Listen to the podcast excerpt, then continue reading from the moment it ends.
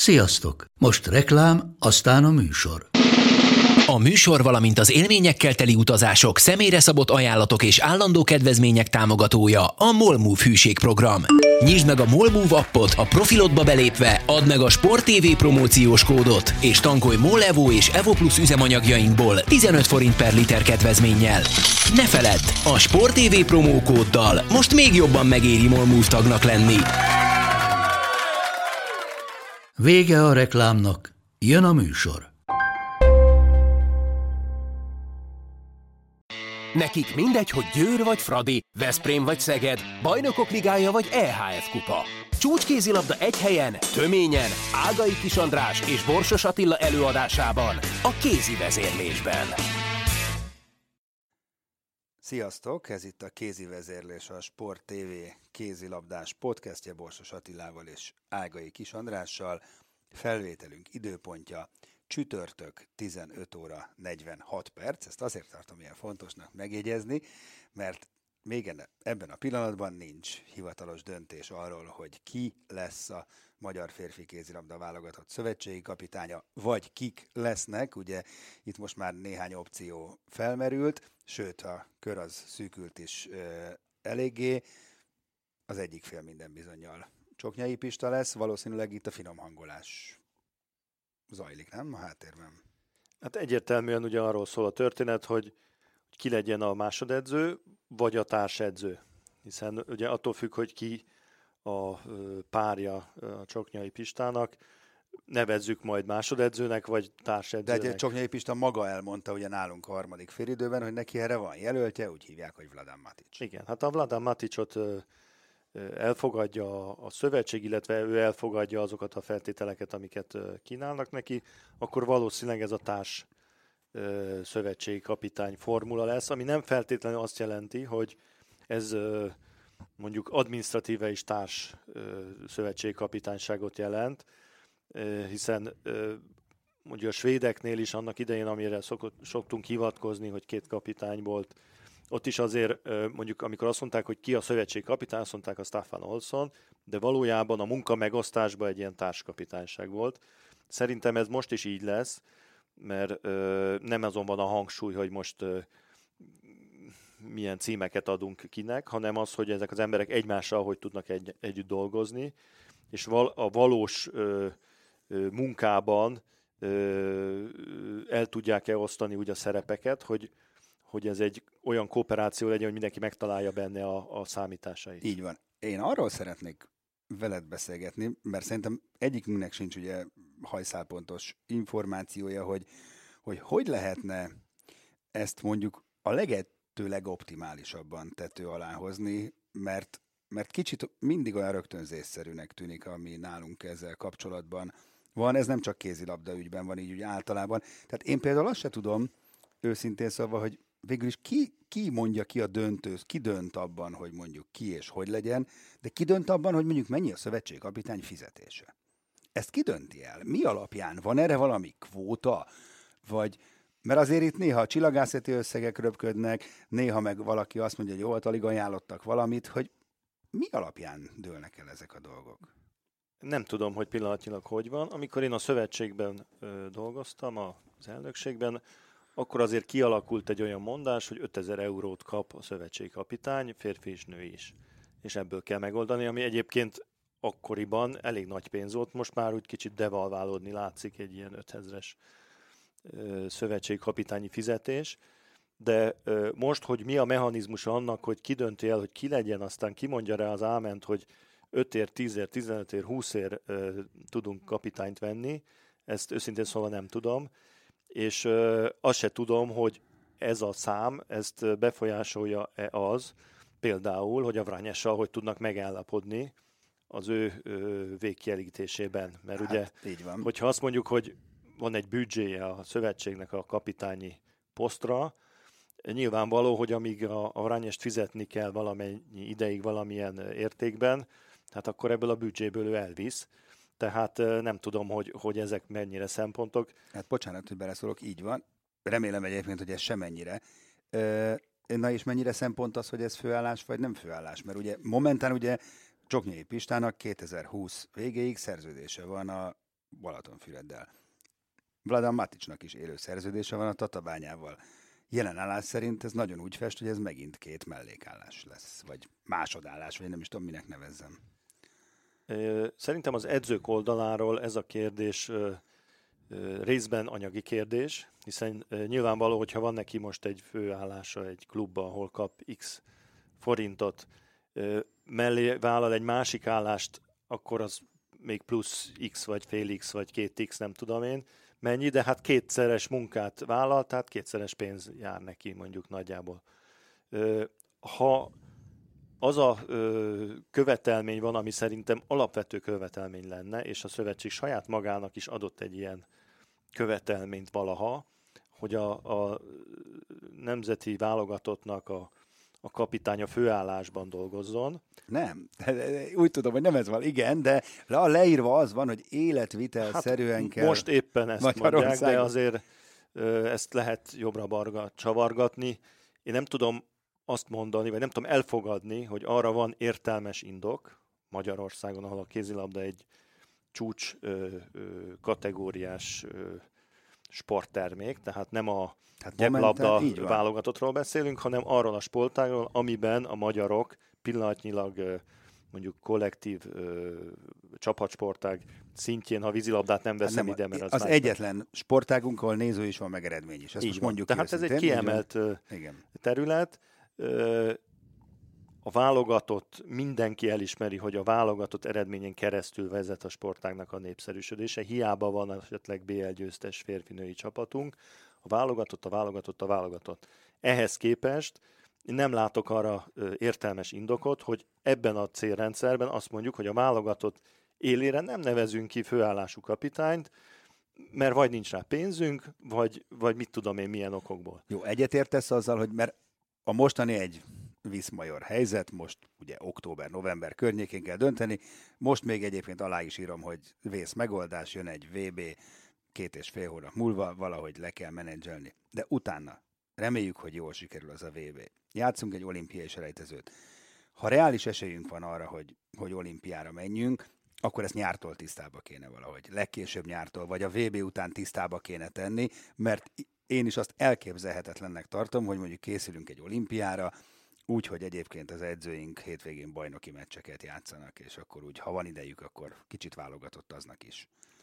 Ez az egyik, a másik pedig azért ne felejtsük el, hogy ugyan sem a Csoknyai, sem a, a Matic nem BL csapatot vezet, de a jelenlegi állás szerint mind a két klub, a, a Balatonfüred és a, a Tatabánya is bejuthat az EHF kupának a csoportkörében, ami terhelésben Így van.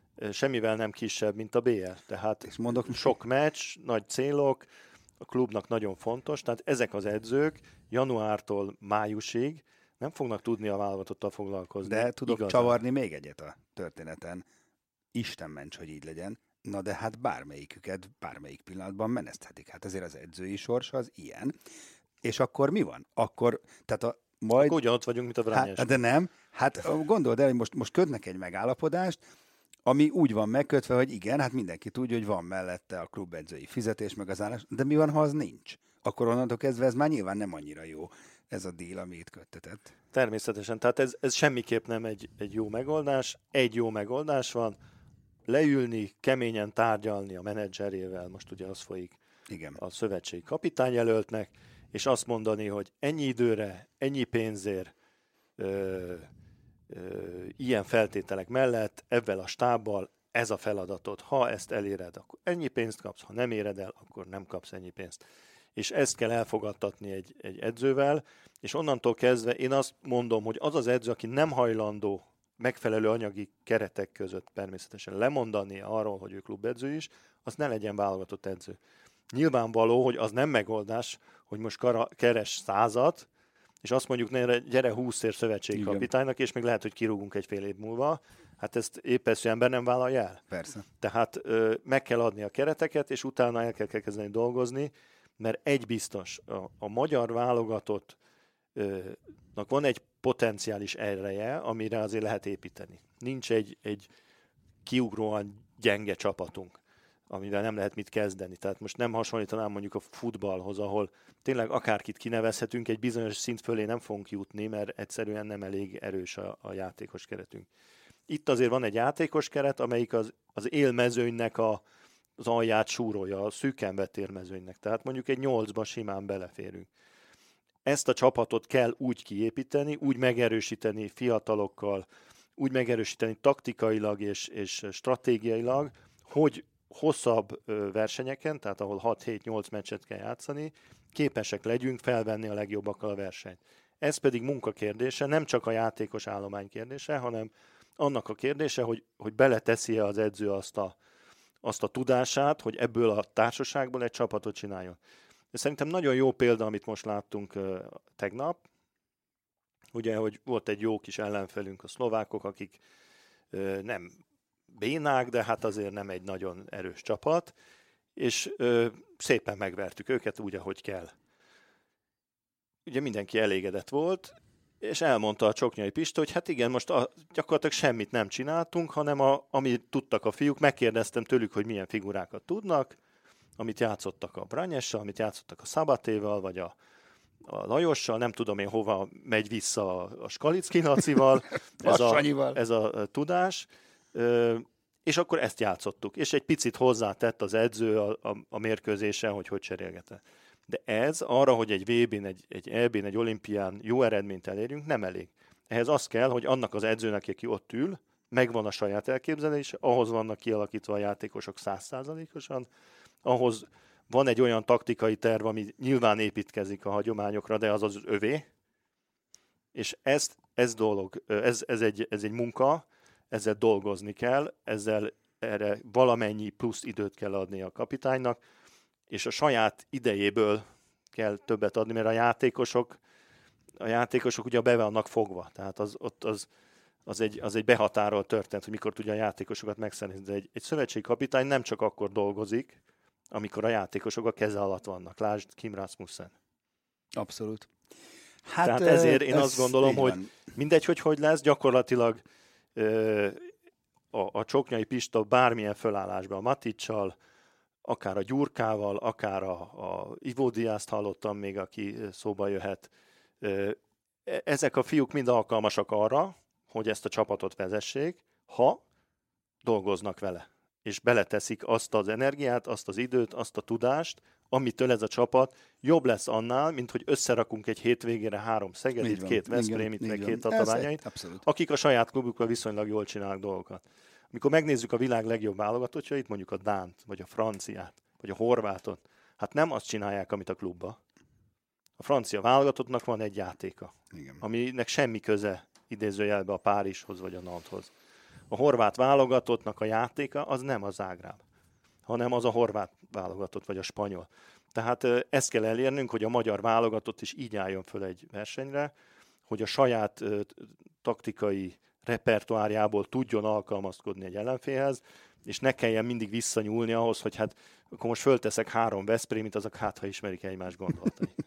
Igen, hát reméljük, hogy ebből már látunk valamit majd a januári világbajnokságon, és most már tényleg ö, félve mondom, hogy majd amikor legközelebb beszélgetünk, addigra már tények is lesznek, és nem csak feltevések ebben a témában. Ami viszont tény, az az, hogy ugye túl vagyunk a bajnokság egyik csúcsrangadóján, és most már se tudom mondani, hogy meglepetésre a Szeged nagyon simán verte a Veszprémet, és most nem ö, azt szeretném, most itt öt nap távlatából elemezzük a, a mérkőzést, hanem, hanem hogy szerinted ö, ez azt jelenti, hogy itt történt egyfajta átrendeződés, vagy ez most csak a pillanatnyi ö, viszonyoknak a leképezése, hogy most éppen jobb formában van a, a Szeged és jobb fut a szekér? Szerintem ez a pillanatnyi viszonyoknak a leképeződése.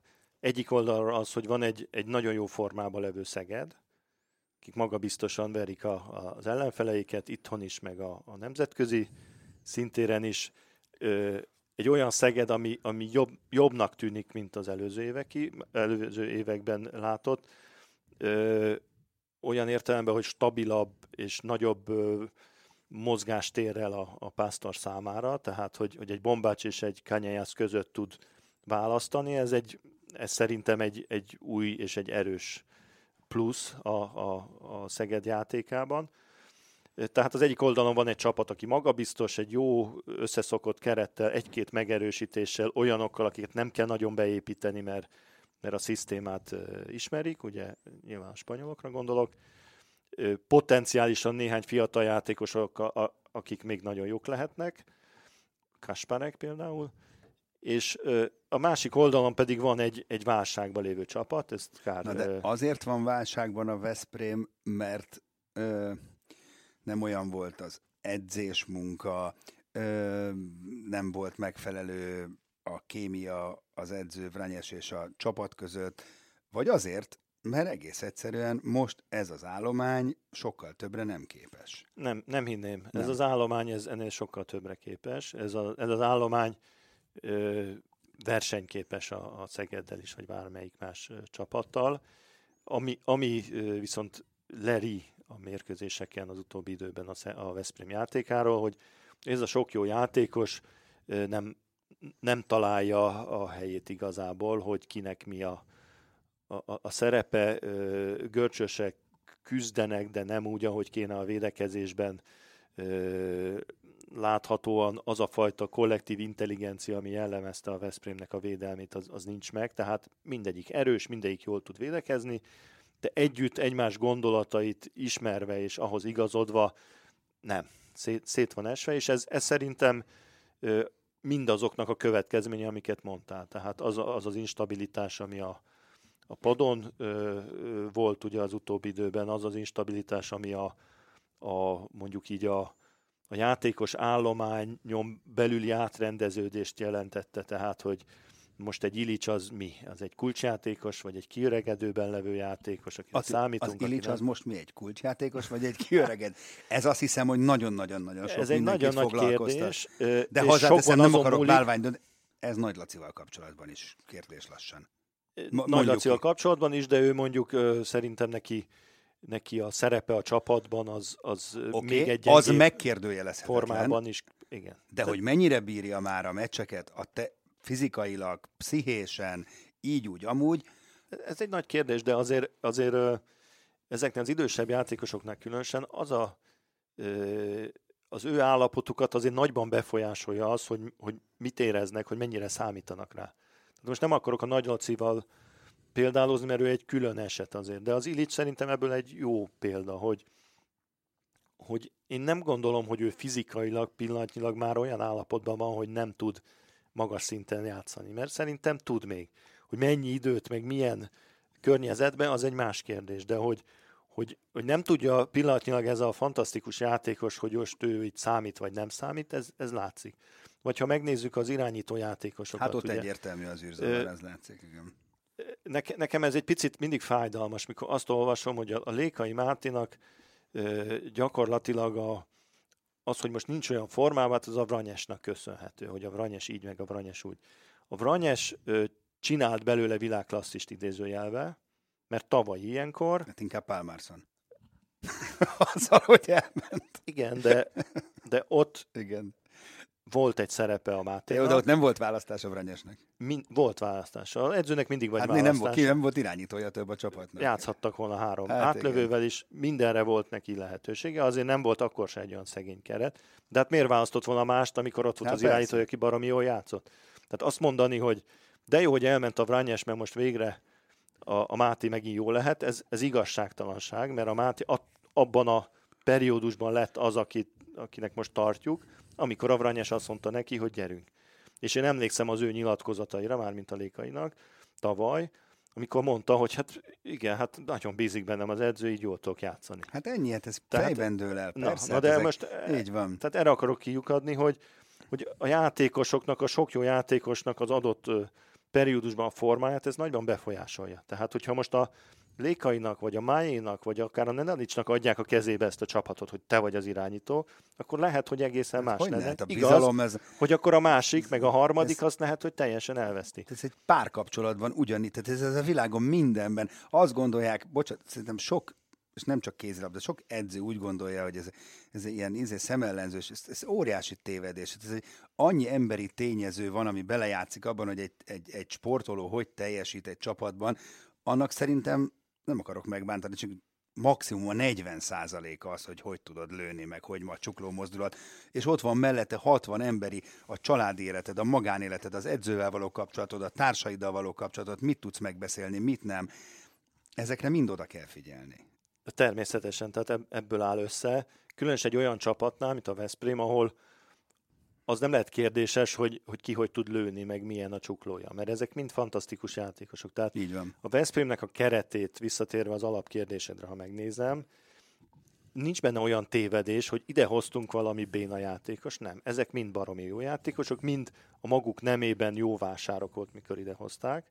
Nem volt egy rossz döntés egyenként, nem volt tévedés, hogy egy, egy egy nem megfelelő minőségű játékost hoztak, csak összességében együtt, meg a pozíciókra, meg a szerepekre pillanatnyilag nincsenek jól elosztva, szemben a Szegeddel, ahol meg jól el vannak osztva. De hát Tehát a kérdés vissza, az az... Így van egy évvel ezelőtt, micsoda válság volt Szegeden, és hajszál hia volt tulajdonképpen, hogy nem robbant a Tehát bomba. most az a kérdés, hogy, mm. hogy David Davis képes lesz-e arra, hogy ezt a, ezt a uh, gyurmát olyan formára keményítse, hogy mindenki megtalálja benne a szerepet. És biztos, hogy lesz benne vesztes.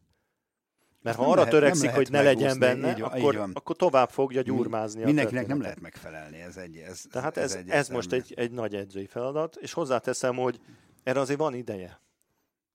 Tehát most kikaptak, jó, Igen. majd kikapnak még egyszer, vagy még kétszer, vagy háromszor, nem érdekes abból a szempontból, lásd Montpellier tavaly, elég a végén ha persze. abba az egy hónapba csúcsformába lenni, és a Veszprémnek abszolút megvan erre a lehetősége, csak be kell járni azt az utat, meg kell találni ezt a stabilitást, és hozni kell az edzőnek ö, egy-két olyan döntést, ami, ami nem lesz ami, egyértelmű. Igen, néhányaknak fájdalmas lesz. Igen. És hozzáteszem, hogy ezt az edző akkor tudja meghozni, ha olyan háttér van mögötte, aki ezt, ezt támogatja. Így van. Tehát, hogyha ő hoz kemény döntéseket, és másnap már baromira kritizálják, akkor nem lesz belőle hatékony döntés. Ö, kicsit más helyzetben van. Szerintem most már nyugodtan mondhatjuk, hogy könnyebb helyzetben van Danyi Gábor a Győrnél, és akkor át is evezhetünk a női vonalra, ö, aki ugye ezért nem akármilyen zsákot vett át Ambros Martintól, és hát úgy néz ki, hogy azért bírja ö, a terhelést, annak ellenére, hogy azért szépen jönnek a sérülések, és sok egyéb más is. De hát ebbe az is belejátszik, hogy elképesztő módon ketté szakadt ez a női mezőny, és én ugye azt találtam mondani a legutóbbi BL közvetítés alkalmával, hogy, hogy furcsa módon a Győr legnehezebb erőpróbája itt a mostani időszakban a Siófok elleni meccs lesz, és mekkorát tévedtem, mert annyira sima volt az a meccs, ami még magát Danyi Gábort is meglepte, ugye ő is ezt nyilatkozta, meg szerintem mindenkit, aki ezt látta. Igen, hát ez mindenképpen egy, egy meglepő eredmény volt abból a szempontból, hogy kilenc lett a vége. Hát, nem is a kilenc, De volt 14 tizen, volt. Igen, tehát a végén, igen, hogyha igen. nem a, a Fentaler meg a Varga Emőke védekezik igen. a győrbe, akkor lehet, hogy 20 gól is lett volna. De ugye láthatóan nem ez volt a célja a győrnek, hogy most itt teljes megsemistést mérjen az ellenfelére. Szerintem ez, ez mint minden ilyen párharc, egy két faktoros dolog. Egyrészt a Győrnek a BL-be ugye hát várják a nehéz ellenfeleket, de nincsenek. Tehát gyakorlatilag átszaladgálnak. Mindenki volt egy, egy, egy koprovicai meccs, amelyik egy picit döcögött, de azért az se volt olyan, hogy egy pillanatra izgultunk volna. A magyar bajnokik ugye viszonylag könnyen mennek, még nem voltak nehéz meccseik. És akkor azt éreztem, hogy a Győr azt várja, hogy na, végre most elmenjünk Siófokra, ott van egy bazi erős csapat, Igen Na most aztán megmutatjuk. Hát megmutatták. megmut, tényleg megmutatták. És átgázoltak rajtuk. A másik faktor ugye, hogy a Siófok ezen a meccsen, ö, ö, elnézést a szóért, de szóval nem jól játszott. Hát nem, hát nagyon nem. És megmutatkozott megint a Siófoknak az a ö, problémája, ha ezt problémának lehet nevezni, hogy, hogy ö, az Enzeminko és a Kobetic, Penezic két kiemelkedően jó játékos. Ha ennek a kettőnek nem megy, hogy ezt a kettőt kiszedik a játékból, akkor van egy nagyon erős játékos keret, de már a győrrel az nem mérhető össze. Mm. Tehát ö, ö, a győrben nem tudok két játékost vagy hármat kiemelni, mert van nekik tíz egyforma jó játékosuk, és ha nem megy az Oftedának, majd játszik jól a Grót, ha nem megy a Grótnak, majd játszik jól az Veronika Amorim, és ezt végig Igen. gurigázhatjuk. A kapuról nem is beszélve. Igen. Tehát ö, ezen a mérkőzésen ez megmutatkozott, hogy a Győr nem tud úgy cserélni, hogy gyengüljön, míg a, a, a Siófoknál, ha az az egy-kettő vagy három ö, kiemelkedő játékosuk nem tud teljesíteni olyan szinten, ahogy azt gondoljuk, akkor, akkor már is ez a különbség meg. Jó fokon meg, egyébként most meleg lehet a pite, mert ugye most mennek ö, Kisvárdára, aztán a Fradi következik, úgyhogy gondolom ilyen horribilis bevásárlás után, mert horribilis pénzbe kerülő bevásárlás után, ismerve Fodor Jánost, itt azért eredménykényszer van. Ezek a meccsek lesznek szerintem a érvadók, nem a Győr. Igen. Tehát azt kell látni, vagy legalábbis én így látom, hogy pillanatnyilag a, a női kézilabdázásban európai szinten a kluboknál a Győr az messze kiemelkedik. Bocsánat, erre, igen, abszolút, csak szerintem erre szenteljünk egy külön fejezetet, még szeretném, hogy egy mondatot beszélnénk erről a meccsről, mert azt viszont én tényleg, mint egyszerű kézilabdát szerető, és mint tévénéző szerettem volna, azt egyszerűen elfogadhatatlannak tartom, hogy ez nem tudott tévés meccs lenni. Ugye lehetett interneten nézni, nem de hát lehetett, azért az- mert összeomlott sajnos a... de Aha. lehetett, én tudtam nézni. Hát én az szerencséd volt. m4sport.hu, mert te a YouTube, a Siófok YouTube, YouTube csatornáján én m4sport.hu próbáltam. lehetett nézni, oké. Okay. De, de én tudom ennek a hátterét, és ezért megmondom őszintén, nagyon szomorú vagyok, mert nagyon sokan küzdöttek nagyon sokáig azért, hogy ez a meccs ne szerdán legyen egy időben a, a magyar válogatott meccsével, ugye a férfi válogatott meccsével, és ebbe illetékesek tudomásom szerint nem Győrben nem mentek bele.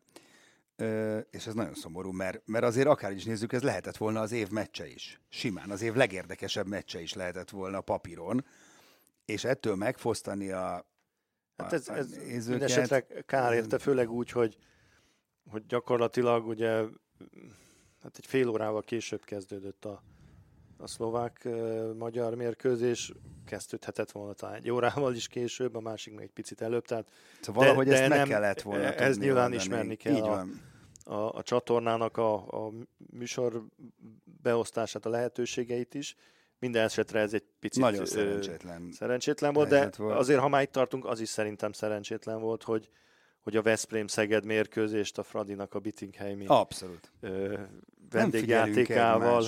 Igen. ö, hát vagy túlságosan is figyelünk, de minden esetre ö, jobb lett volna, ha a kézilabdát szerető nézők Na így a értettem, igen, így értettem, ha nem figyelünk, hogy, hogy igen, hogy, hogy A akkor a, nézőkre nem nézőre, a nézőkre nem figyelünk, már pedig ugye azért csak belőlük él ez a sportág, mindegy, illetve nem mindegy, ez van, de jó lenne okulni belőle a, a jövőre nézve, hogy ilyen ne fordulhasson elő.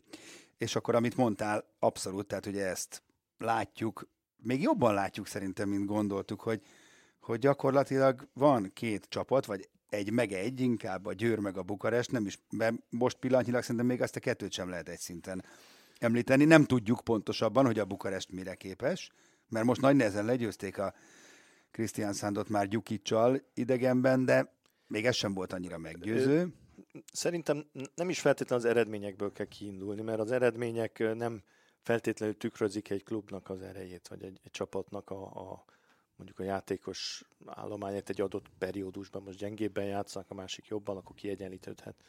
De azért az a jelenség a női kézilabdázásban szerintem nagyon tetten érhető, hogy, hogy két csapat van, a Győr és a, a Bukarest, aki képes a férfiak mezőnyéhez képest sokkal kevesebb extra játékosból magához csalni többet. Tehát ugye azt látjuk, hogy gyakorlatilag, ha 20 legjobb játékost kinevezzük a világon, abból 15 ebbe a két Igen. csapatba játszik. Mint ahogy előbb beszéltünk, vagy beszéltünk róla, a Győrben nincs gyenge játékos, és az, hogy nincs gyenge játékos, az nem azt jelenti, hogy, hogy vannak jó kis játékosaik, mint a Siófoknak, hanem extra klasszisaik vannak. Ö, Gyakorlatilag ö, lefölözik a nemzetközi kézilabdát, a másik felét lefölözi a, a Bukarest.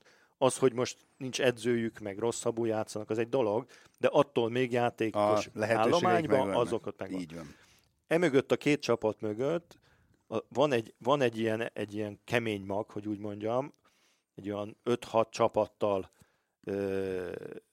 ezek a csapatok az erős játékos állományal rendelkeznek, de nem tudnak bárkit megvenni. Lásd a, a Fradit például, aki ezek közé tartozik, vagy egy Bitikheim, Rostov, vagy egy Rostov, igen, vagy egy, egy Metz, Krisztiánszán, egy Krisztiánszán, e, de ebből sincs olyan nagyon sok Nincs. csapat, akik adott esetben meg tudják szorítani mondjuk a Bukarestet is, igen. vagy a Győrt is.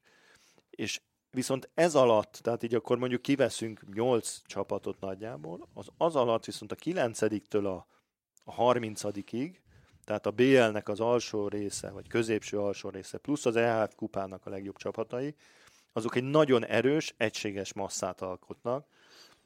Ezek a csapatok messze vannak a Győrtől, messze vannak Igen. a Bukarestől, de egymáshoz nagyon közel vannak. Ez jó vagy nem jó?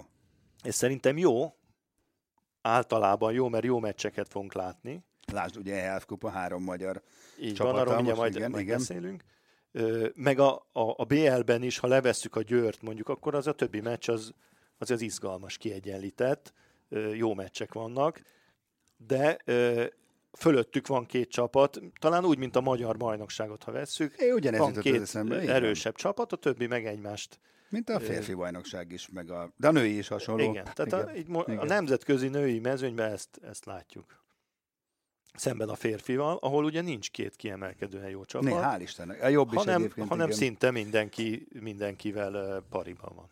Igen.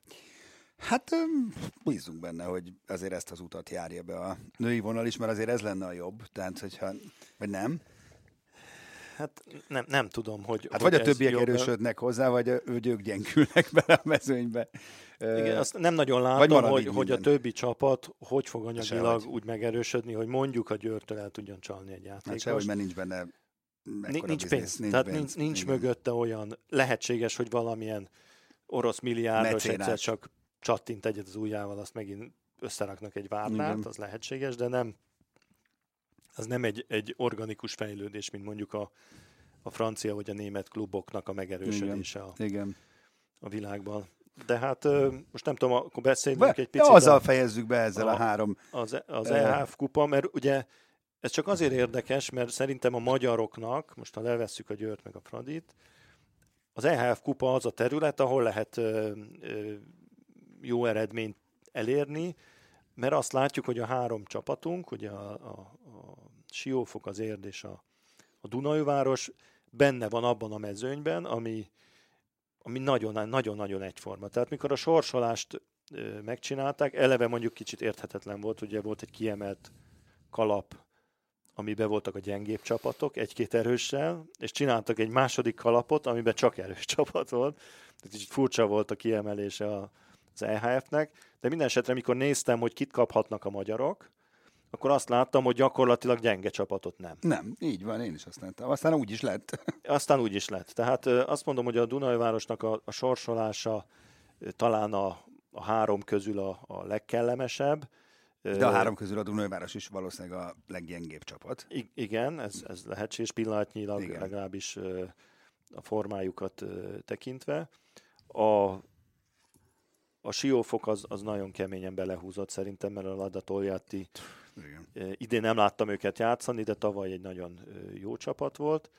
És az érnek pedig egy, egy, egy rendkívül nehéz ellenfele van abból a szempontból, hogy ugye a norvég ö, csapat, Lök, amelyik, amelyikben van egy löke, Igen. akiből egy van a világon, Igen. azt nem felejtsük el. És hát most láttam az utolsó meccset, 13 gólt sikerült lőnie beállóból. Ez igen. Ö, tehát ha azt mondanánk, hogy visszatekerte az időt 10 évvel, és úgy mm. játszik, mint vagy 8 évvel, mint a Győrbe a fénykorába, pont ugyanúgy játszik. Tehát nincs olyan, hogy, uh-huh. hogy megöregedett, meg két gyereke van. E, nem, uh-huh. ez egy extratereszt ez a nő, megy, mint a golyó. Úgyhogy, és jó norvég, illetve magyar, ugye Juhász, Juhász Gabi, Gabi is játszik. Ez, ez, egy, ez egy jó kis feladat lesz az érnek, nagyjából egyforma erőt képvisel a két csapat, de ö, azt akartam csak mondani, hogy az EHF kupában egy, egy igazi kupa hangulat uralkodik. A BL az egy picit más, ugye, mert sok meccs van, játszanak egymással ide-oda, nincs egy-egy mérkőzésnek olyan Igen. nagy jelentősége. Itt ugye van, visszakapjuk azt, hogy odavágó, visszavágó, egy gól, Igen. kettő gól, döntetlen. Ugye vannak ezek a, ezek a hihetetlen eredmények, hogy, hogy tíz ide, tíz oda, ugye a, a, sokszor az érdet emiatt szokták ö, ö, kritika alá venni. Csak ugye azt felejtik át, általában az emberek, hogy amikor két nagyjából egyforma csapat találkozik, és az egyik meccse megverett tízzel, az ugyanolyan ö, lehetetlenek tűnik, mint a másik, amikor kikapsz tízzel két egyforma csapatnál. Tehát ez, és, és azért, ha, ha visszanézzük az érdnek, mert direkt megnéztem, az érd az utóbbi 7 évben, 6, 6 évben játszik ugye Európa kupát. 34 mérkőzést játszottak idáig, abból 24-et megnyertek, csak 10-et vesztettek el, és abból a 10-ből egyébként négyszer a Rostovtól kaptak ki. Tehát az, az érnek a, a kupa szereplés az egy sikeres ö, dolog, hiszen sokkal több meccset nyernek. Csak volt benne ez a néhány emlékezetes kiesés. Hát igen, igen mert ez a kupa. Igen, hát ez hát erről igen, szól. Igen, igen. Úgyhogy Na, idén is azt, azt várhatjuk, hogy ezek olyan mérkőzések lesznek. A de idén játszok mi a második meccset, vagy ott legyen majd a meglepő eredmény a részünkre, és akkor akkor sikertörténetként is fogunk rá emlékezni. Hát csak igen, én azt, azt akarom ebben mondani, hogy, hogy az EHF kupára tényleg úgy kell tekinteni, mint egy kupára, ahol minden megtörténhet, és, és lehet jó úgy nagyokat is. izgulni. Na, úgy is tekintünk rá közvetítjük is, remélem, hogy akik most hallgatnak minket, azok majd néznek is minket. Sziasztok, ez volt már a, a kézi vezérlés, jövünk körülbelül egy hét múlva ismét. A műsor a Béton partnere.